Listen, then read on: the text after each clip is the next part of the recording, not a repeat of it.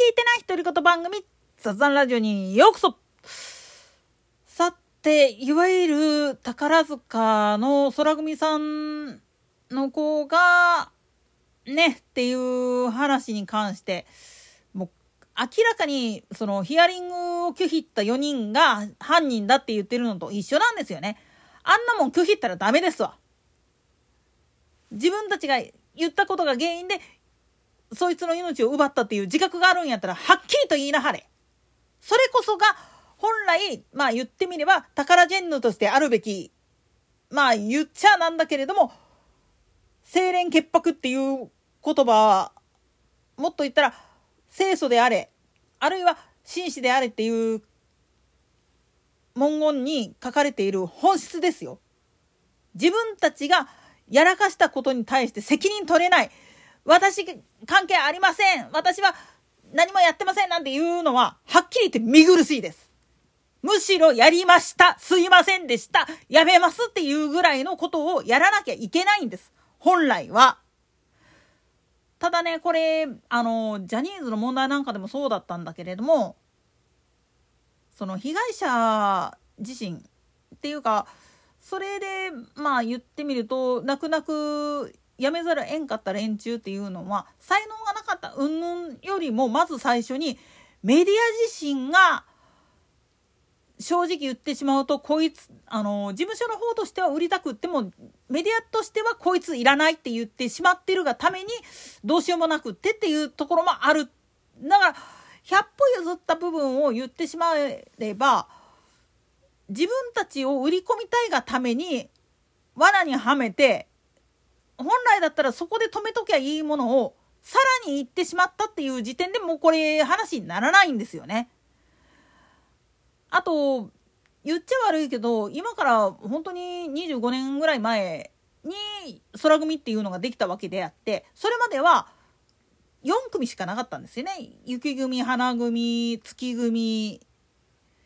星組っていう風に4組しかなかったんが空組ができたことによって実は公演回数っていうものを増やしたとしても団員そのもののまあ言ってみれば自由時間っていうか行動制限かかるような時間っていうのは少なくなってるんですよね本来は。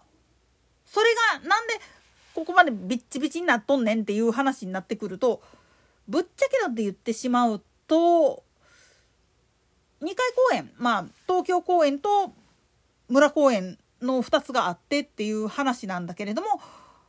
これプラスで地方公演っていうのを入れたらそらビッチビチになるわなっていう話なんですわ。なんでやねんそれだけ分まあ言ってみるとキャパシティっていうか入る箱自体が大きくないと入れないしで地方の、まあ、東京に出れないあるいは宝塚の村の方に来れない人たちっていうのもいるもんだからスカイステージ使ってだけじゃなくって地方公演で巡業っていうのもやってたりするもんだからっていう部分を考えるとそりゃああいう勤務形態になってまうわなっていう話なんですよ。とプラスしてプラスしてっていうのがその15時間稽古とかに費やされててっていう部分なんだけれどもこれね弱小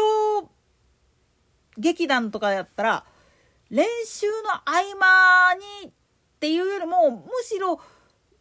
食い縁がないもんだから箱を押さえるだけでも大変で公演しようと思ったかって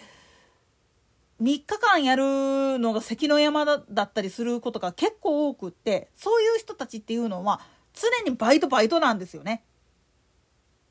劇団を運営するための資金そのものが低いもんだからどうしてもバイトを行かざるを得ない。でお笑い芸人なんかの場合は常設な箱があったとしてもそこに立てる人っていうのは限られてるもんだから結果として売れない芸人は何するかっつったら飲食店業とかでバイトをして食いぶちを作っていかないといけないんですよ。落語家さんなんかでも調理師免許持ってますとかっていう人がいたりする背景にあるのは一その話し家としてあるいは芸人として食っていけなくなったとしてもビジネスマンとしてあるいはそういう飲食店とかの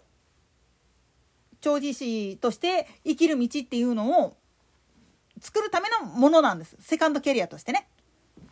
だからまあ言ってみると芸人やるよりもそっちの方が向いてるやっていう人もいれば逆に芸の方に未練があるからそっちの方は才能あるけれどもできればここっちテレビとか舞台とかの方の仕事をやりたいんだっつってやってる人もいるわけなんですよね。ただね今回のケースに限って言ってしまうと本当に宝塚の問題とジャニーズの問題っていうのをごっちゃにしたらあかんって言われるかもしんないけれどもよくよく考えてみると根底にあるものそれはもうメディアが忖度しているプラスそのメディアが要求するキャラクターが欲しいがためにそしてそれに応えられる人っていうのだけを売った方が利になるからっていうことで潰しに入ってるっていう可能性もあるっちゃあるんですよね。なんでやねん。だからあえて、まあ、ジャニーさんなんかの場合やったら、ユウはこういう汚いものを見せられて、やらされて、それでも芸の道やるかいっていうふうに問われたっていうふうに解釈するんであれば、ここまで騒ぐ必要性はないんですよ。騒いでる人たちっていうのの多くっていうのは、そこまでの考えに至ってないことが多いんですわ。で、タカラジェンヌなんかでもそうだけれども、結局このまあ言ってみればパワハラやらかした4人っていうふうに断定するのもなんだけれどもその人らもおそらくやけれどもその上にいる脚本家とかに気に入られたいがために嘘を塗り重ねてしまったために命を奪ったっていうふうに解釈することもできるわけなんです。今出てる情報だけで言っちゃうと。あくまでも今出てる情報だけで言ってしまったらそういうふうなことになりかねないことを自分たちはやらかしたんだっていうんであれば表に出てちゃんともう弁護士とか通さずに自分の言葉でごめんなさいを言わなきゃいけないんですよ。場合によってはもう本当に遺族に対して私たちの命を奪っても構いませんっていうふうなことを言うぐらいの覚悟を持って臨まないとダメじゃないかなっていうふうにも思えるんですよね。要はああいう華やかな世界であればあるほど中はすっげえドロドロしてるしぶっちゃけ論で言ってしまうとそのきらびやかさを維持するためにそれこそ弱肉強食の世界でありそしてそれゆえにまあ言ってみると